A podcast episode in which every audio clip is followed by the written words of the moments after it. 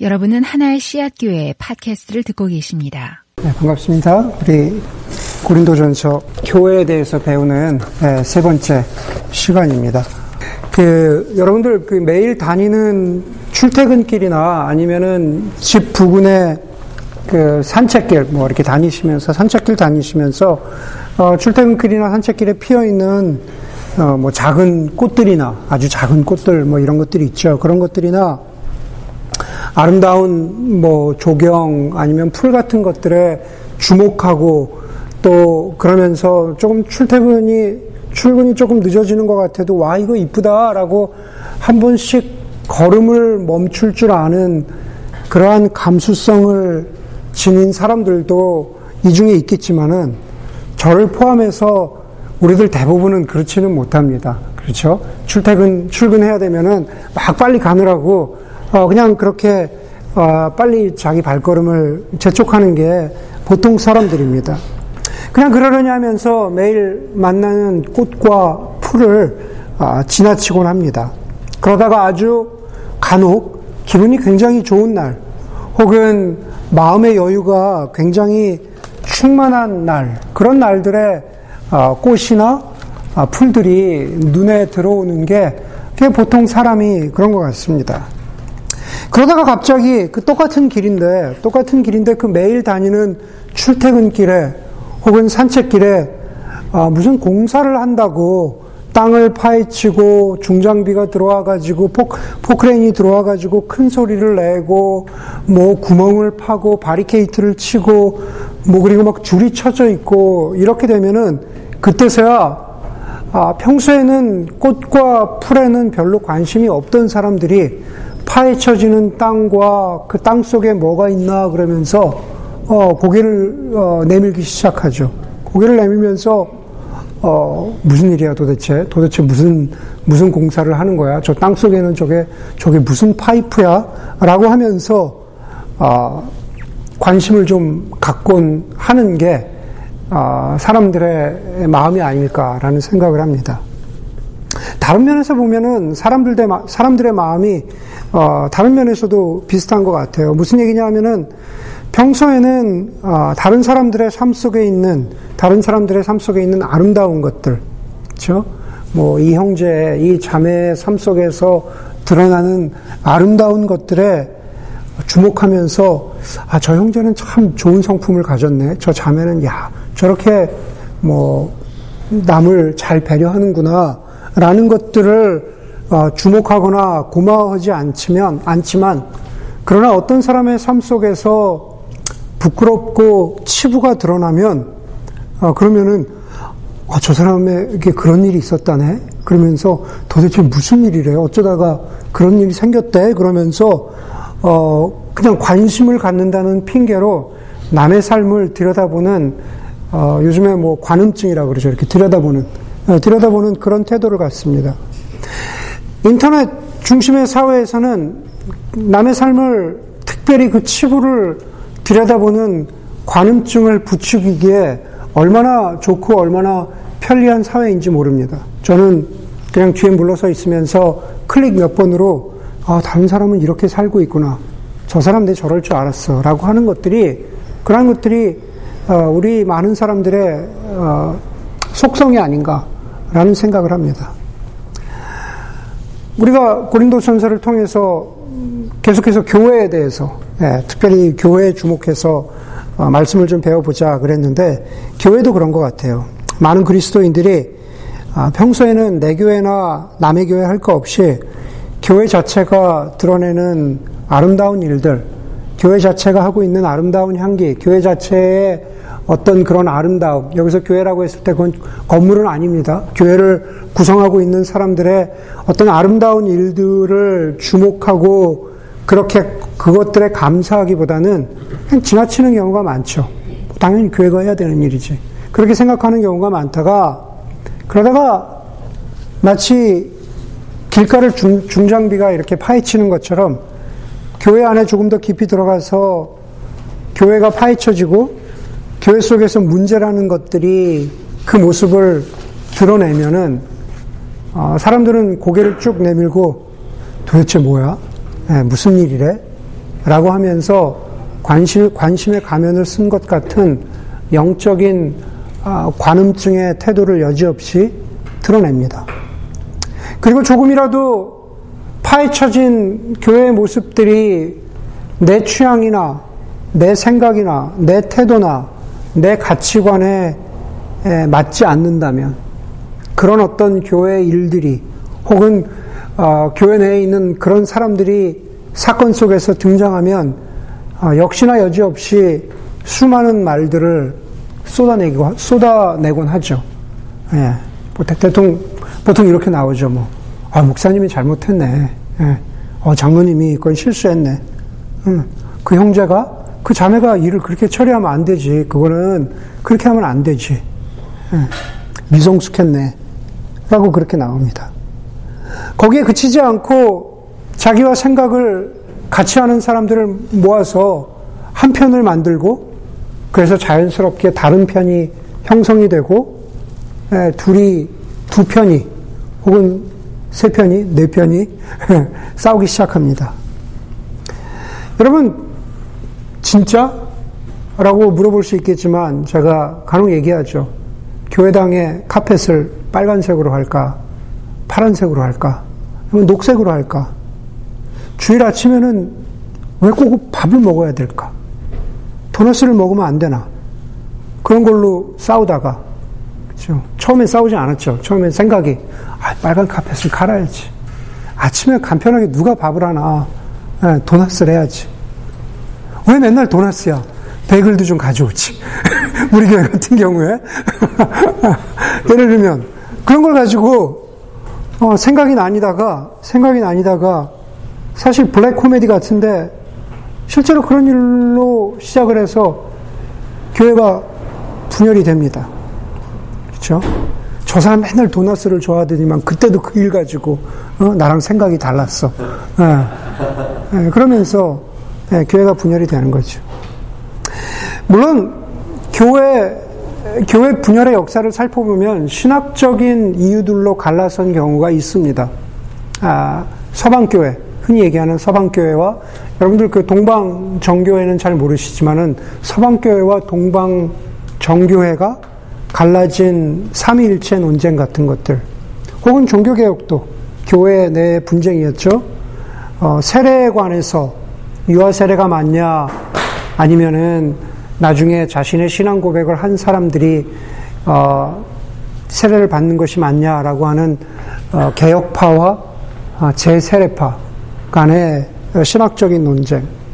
현대로 오면서 여자에게 안수를 주는 게 맞냐, 동성애나 동성 결혼에 대한 교회의 입장은 뭐냐라고 하면서 지금도 여전히 교회들은 나눠지고 있습니다. 물론 교회가 분열하는 경우는 그런 경우도 있지만, 그런데 사실은 저나 여러분들이 대부분 경험하게 되는 교회의 어려움, 교회 분열의 경우들은 그런 신학적인 이유라기보다는 다른 이유일 때가 훨씬 더 많이 있습니다. 제가 아까 말씀드린 대로 목사와 장로의 싸움, 교회 세습에 관한 것, 교회 정치에 관한 것, 돈에 관련된 것, 그렇죠? 우리가 요즘 흔히 접하는 이슈들입니다. 대부분의 사람들은 예수를 잘 믿고 그리고 신앙이 성숙해지고 자신의 몸과 자신의 영혼을 기댈 수 있는 공동체를 찾으면서 교회의 발을 디디며 들어오지만 신물나는 happen to be 어떤 교회에 갔는데 그냥 그 교회가 굉장히 싸우고 있었던 거예요. 신물나는 교회의 싸움에 염증을 느끼고 이 땅에 있는 이 지상의 교회에서는 소망이 없다고 회의적이고 냉소적인 자세로 겨우 예배에만 출석하거나 아니면은 또 다른 교회를 찾아서 떠나곤 합니다. 그런 교회 분열의 모습들을 우리가 지금까지 경험했는데, 앞으로 모르겠습니다. 그런 교회 분열의 모습들을 경험했는데 우리는 과연 어디에서 그 해결책을 찾을 수 있을까? 그런 교회 분열에 대해서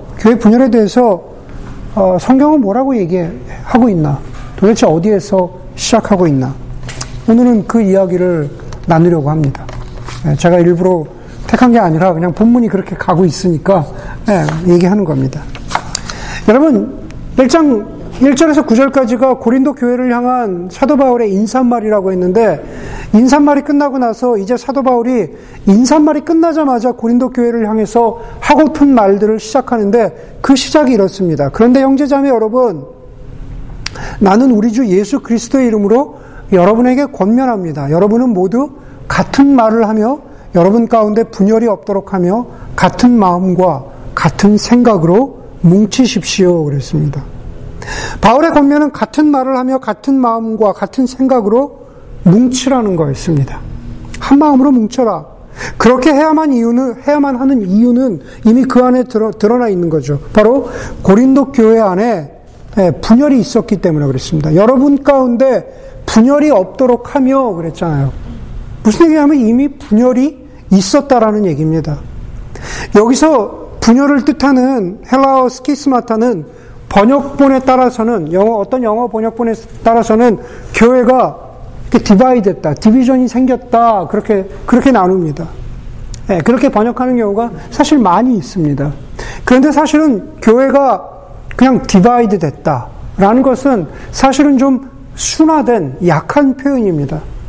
비록 이번 주에 이미 끝나버려서 좀 싱거워졌지만은, 우리 가운데 어떤 사람은 골든 스테이트 워리어스가 이길 거야, 어떤 사람은 클리블랜드 캐벌리어가 이길 거야라고 하면서 생각이 좀 디바이드 됐다. 마치 고린도 교회가 분열된 것을 우리가 디바이드 됐다라는 그 뉘앙스를 우리가 그렇게 받아들일 수 있다라는 겁니다.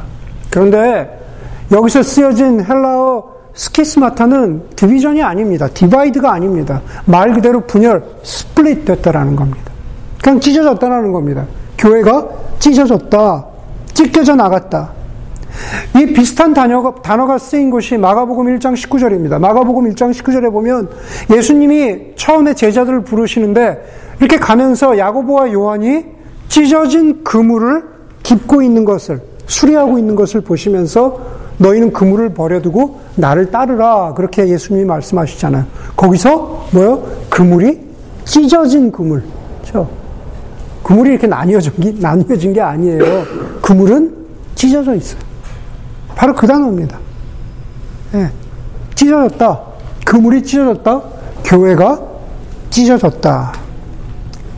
그물이든 사람이건 간에 그 단어는 아주 보기 좋지 않게 갈라지고, 아주 흉하게 갈라지고 찢겨진 모습을 말하는 겁니다.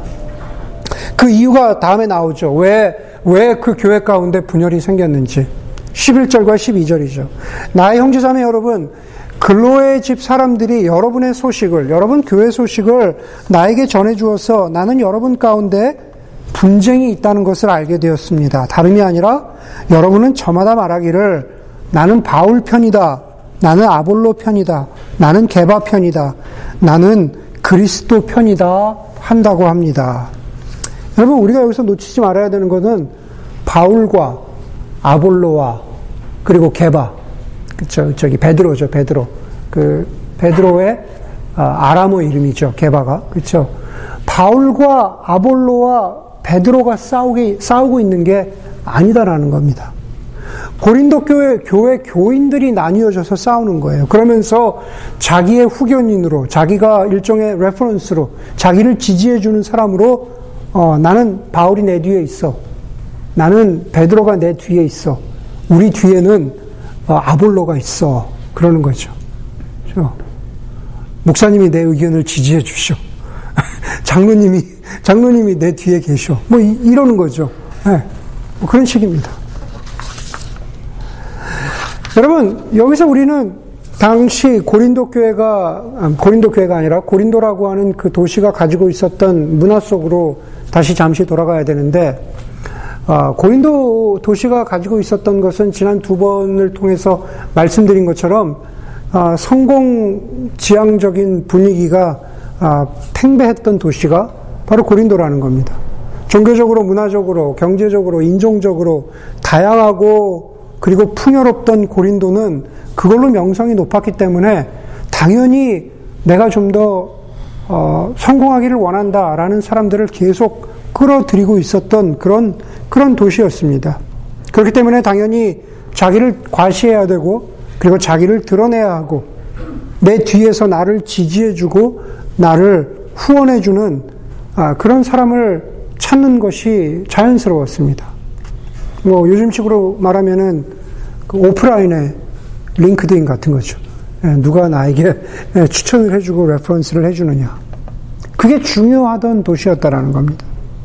비록 예수 그리스도를 믿고 그 예수를 믿는 사람들이 교회를 이루었지만 여전히 고린도 교회의 교인들은 여전히 그런 사고방식을 완전히 없애지는 못했던 것 같습니다. 내 자신을 드러내고 인정받기 위해서, 내가 내 자리를 확보하기 위해서 아볼로와 게바와 바울과 그리스도를 사용한 것이죠. 어떻게 아볼로와 게바와 바울과 그리스도를 고린도 교회 교인들이 사용했을까? 어떤 이유로 나뉘어져 있었을까? 여러분, 제가 1장 1절을 시작하면서 바울의 사도권이, 그렇죠? 아포스톨십이 사도권이 계속 의심을 받을 때가 많다라고 말씀드렸습니다. 그렇죠? 그것은 고린도 교회에서뿐만 아니라 다른 에베소나 데살로니카나 다른 교회들에서도 마찬가지였습니다. 왜 그러냐면은 바울이 사울일 때 예수를, 그리고 예수 믿던 사람들을 핍박하던 사람이었기 때문에 그랬습니다. 그리고 바울은 우리가 보는 것처럼 바울은 글솜씨가 괜찮습니다. 그런데 글솜씨는 괜찮지만 실제로 말은 좀 어눌했다 그래요. 말하는 언변은 그렇게 좋지 않았다라고 말합니다. 고린도전서 2장 3절에 보면은 바울이 이렇게 얘기해요. 내가 여러분과 함께 있을 때 나는 약하고 나는 두려워하였으며 나는 무척 떨었습니다. 라고 표현되어 있는데, 그것을 어떤 해석에 따르면 당시 이 언변이 좋은, 수사학이나 철학이 뛰어나던 고린도 교회에서 바울은 실제로 무슨 말을 해야 되는데 자신이 없었던 거죠. 언변이 없어서. 그렇죠? 이렇게 말솜씨가 좋은 사람들, 이렇게 말솜씨가 좋은 동네에 들어왔는데 자신이 언변은 없었던 거예요. 그래서 나는 여러분들하고 있을 때 약하고 두려워했으며 무척 떨었습니다. 라고 그렇게 말하고 있는 겁니다. 실제로 고린도후서 10장 10절에 보면은 이렇게 기록하고 있어요. 바울의 편지는 무게가 있고 힘이 있지만 직접 대할 때에는 그는 약하고 말주변도 변변치 못하다고 말하는 사람들이 있었습니다. 라고 바울이 그런 얘기를 이미 직접 들었다고 자기가 그렇게 기록을 하고 있습니다. 그런데 바울과 다르게 아볼로는 알렉산드리아 출신의 성경 지식도 뛰어나고 그리고 대단히 말을 잘하는 사람이었습니다. 너무너무 말을 잘하는 사람이었습니다. 일반적으로 봤을 때 고린도에 딱 어울리는 사람이고, 그러다 보니까는 고린도 교회에서 그 아볼로를 따르는 추종자들이 분명히 한 그룹이 있었을 겁니다. 자, 아볼로파가 이렇게 있었습니다. 두 번째로 바울은 복음을 강조했습니다.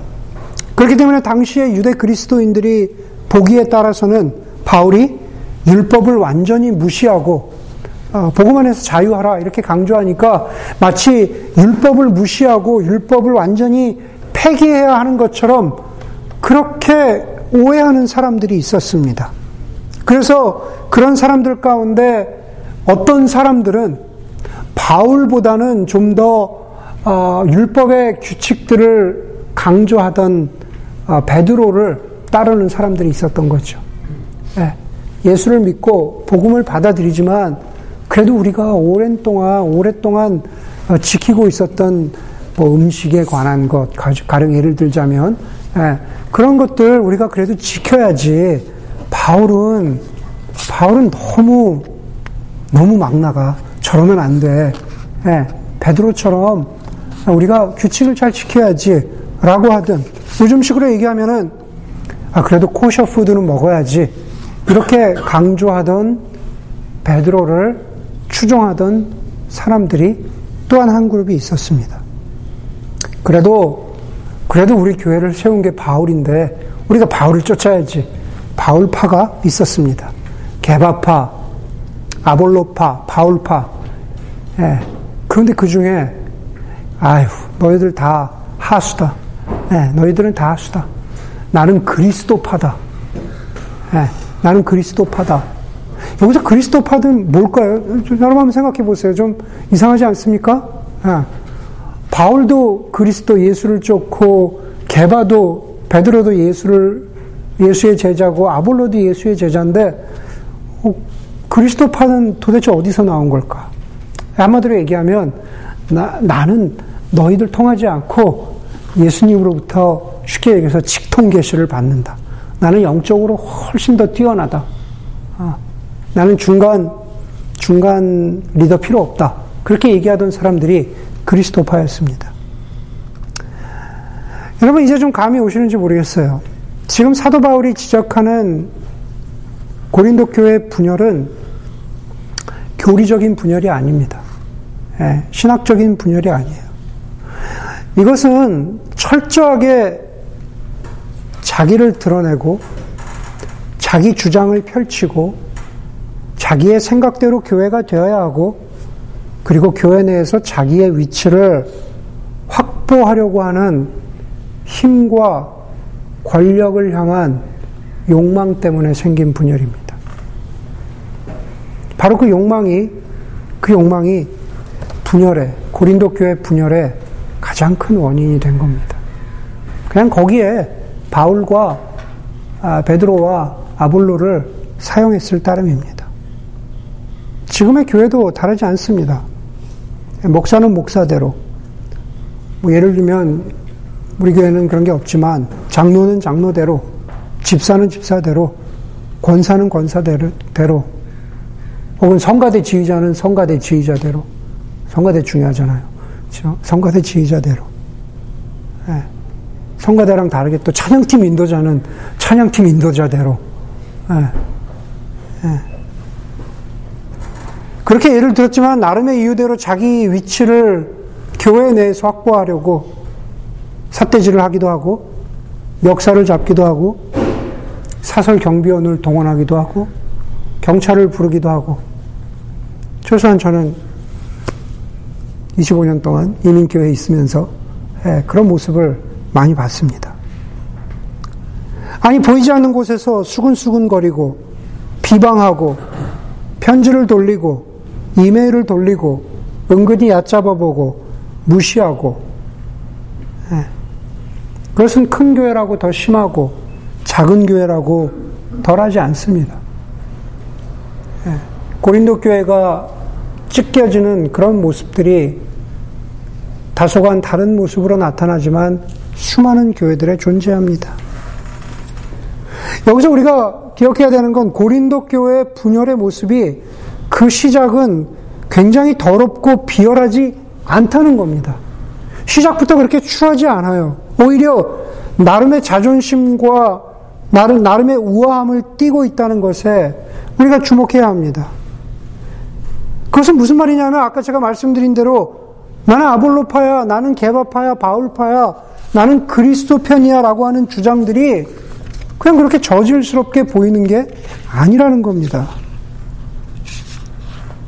거꾸로 얘기하면은 그 누구라도 대놓고 나는 교회를 찢어야지. 나는 대놓고 교회를 찢어야지. 그렇게 분열을 조장하는 사람들은 없다라는 겁니다.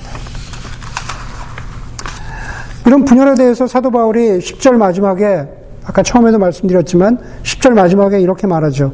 같은 마음과 같은 생각으로 뭉치십시오라고 강력하게 가르칩니다. 그러면서 13절에 다시, 그리스도께서 갈라지셨습니까? 그리스도께서 갈라지셨습니까?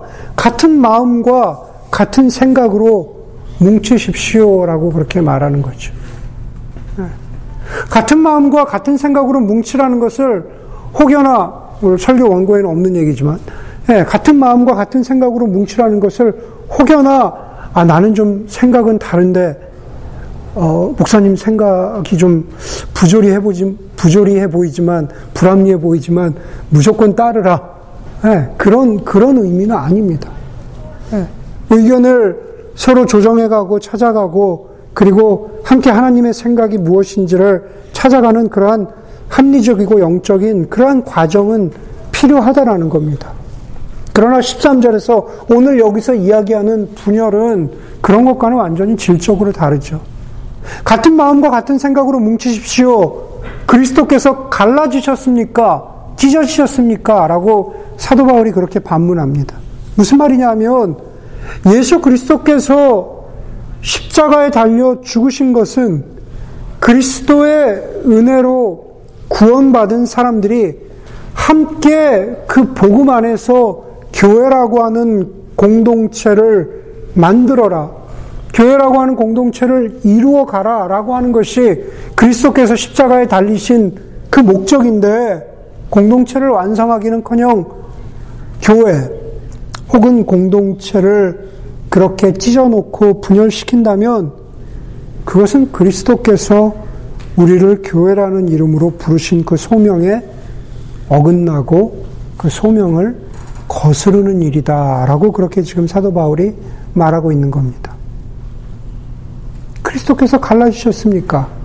17절에서 사도 바울이 한 번 더 강조하죠. 그리스도의 십자가가 헛되이 되지 않게 하려는 것입니다. 교회가 찢어지면 그리스도의 십자가는 헛됩니다. In vain 그러죠. useless해진다. 의미가 없어진다.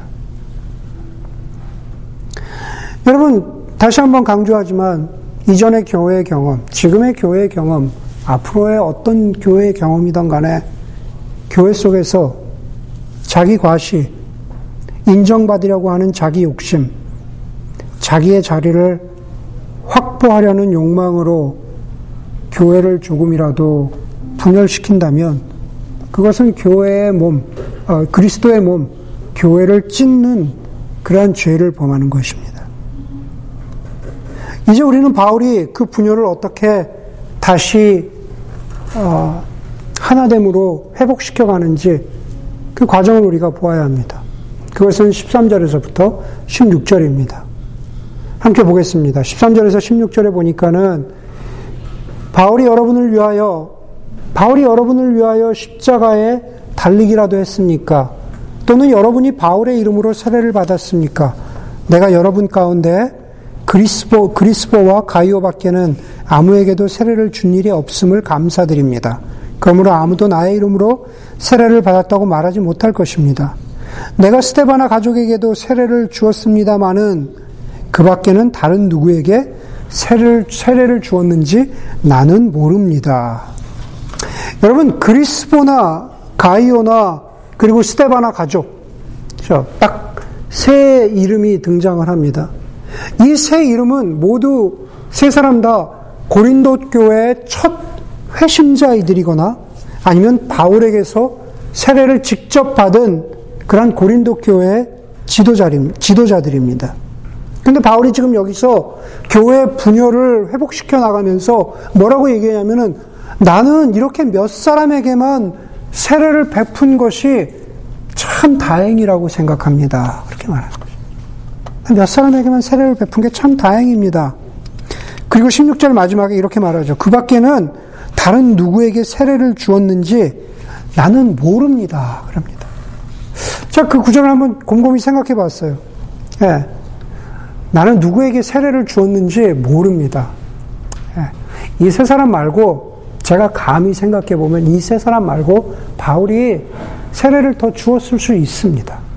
그리고 세례를 주었는데 그 세례를 준 사람들을 바울이 모를 리가 없습니다. 제가 지금 논산훈련소에서 3,000명한테 세례 주는 것도 아니잖아요. 그렇죠? 그렇잖아요. 네. 초코파이 먹으러 온 군인들한테 제가 세례 주는 게 아니잖아요. 바울은 지금 그런 장면이 아니라는 거예요. 내가 세례를 주었다면 그 사람을 안다라는 겁니다. 바울이 교회를 개척하고 복음을 전하고 세례를 준 사람들을 잊었을 리가 없습니다. 여러분, 분열이 생겼을 때는 내 편을 확보하는 게 우선이죠. 찢겨지면 내 편이 많아야 합니다. 보통 사람의 마음이라면 어떨까요? 사람의 마음이라면 어떨까요?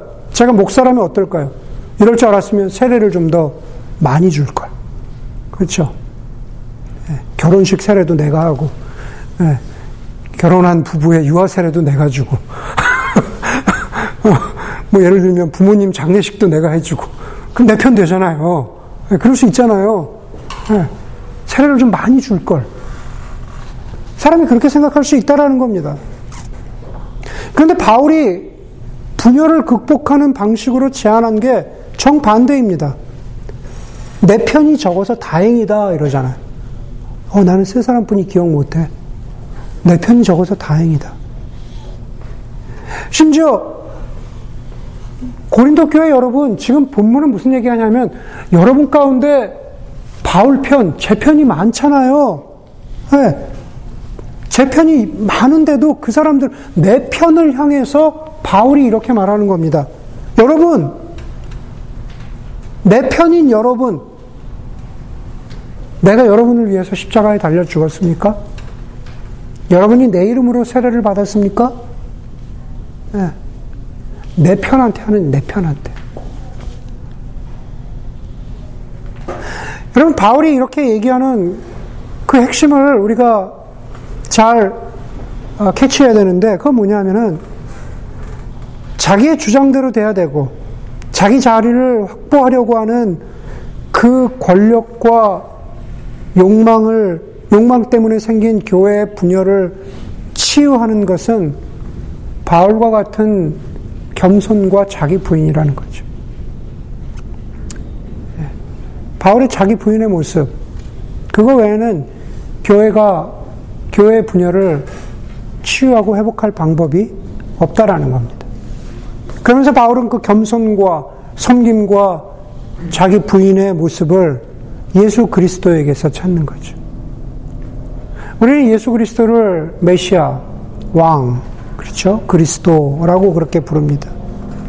그런데 우리가 성경을 통해서 알고 있는 것처럼 그 메시아 되신 예수 그리스도께서 기꺼이 낮고 천한 인간의 모습으로 오셔서 힘과 욕망을 추구하던 제자들의 발을 씻겨주신 바로 그분이 예수 그리스도이시죠. 바울이 지금 강조하는 예수 그리스도의 이름은 앞서 제가 12절에서 말한 나는 그리스도 편이다 라고 하는 그 사람들과는 다릅니다. 이미 말씀드린 대로 그리스도의 편이다라고 주장하는 사람들은 나는 직접 그리스도와 영적으로 소통하는 그러한 영적인 교만함과 계급의식을 가지고 있었다면은 지금 바울이 선포하는 예수 그리스도는 섬김을 받으려 하는 것이 아니라 섬기려 하고 자기 목숨을 모든 사람의 대속물로 내놓아주신 바로 그 예수 그리스도의 이름입니다. 1세기의 고린도 교회나 21세기의 현대 대도시의 모습이나 아니면 그 속에 있는 교회의 모습들, 그 안에서 자기 홍보, 자기 과시, 성공, 욕망이 지배하고 또 그 가치관과 생각을 심지어 교회로 끌고 들어오는 모든 사람들에게 바울이 엄숙하고 진지하게 경고하는 겁니다. 여러분, 분열을 멈추십시오. 같은 마음과 같은 생각을 가져야 하는데 그것은 나를 따르라는 것이 아니라 우리가 믿고 우리가 따르는 그 예수 그리스도를 본보기로 삼으라는 겁니다. 그것은 고린도 교회뿐만 아니라 저희 교회도 마찬가지입니다. 어느 교회에서든지 교묘하게 스며들어와서 자기 자신도 모르는 사이에 내 마음속에 내가 인정받아야지, 내가 좀 드러나야지, 내가 내 편이 좀 많아야지, 이 교회에서 내가 내 자리를 좀 확보해야지 라고 하는 그러한 모든 마음속의 생각들은 교회의 분열로 가는 첫걸음입니다. 그것을 바울처럼, 아니 바울에게 모범이 되신 예수 그리스도처럼 자기 부인과 섬김으로써 이겨낼 수 있는 사람들이 되기를 바랍니다. 예수님은 높은 자리에 오르려고 서로 갈등하고 분열하던 제자들을 바라보시면서 자신이 더 높이 올라가서 제자들이 다다를 수 없는 곳에서 그 제자들을 누르신 분이, 그분이 예수가 아니라 오히려 제자들보다 더 낮은 자리로 가셔서 그들의 발을 씻겨주신 예수의 자기 부인과 그리고 섬김을 우리는 본받아야 합니다. 13세기의 신학자 파두아의 앤서니는 자기가 가르치던 신학 수업을 이런 말로 시작했다고 합니다.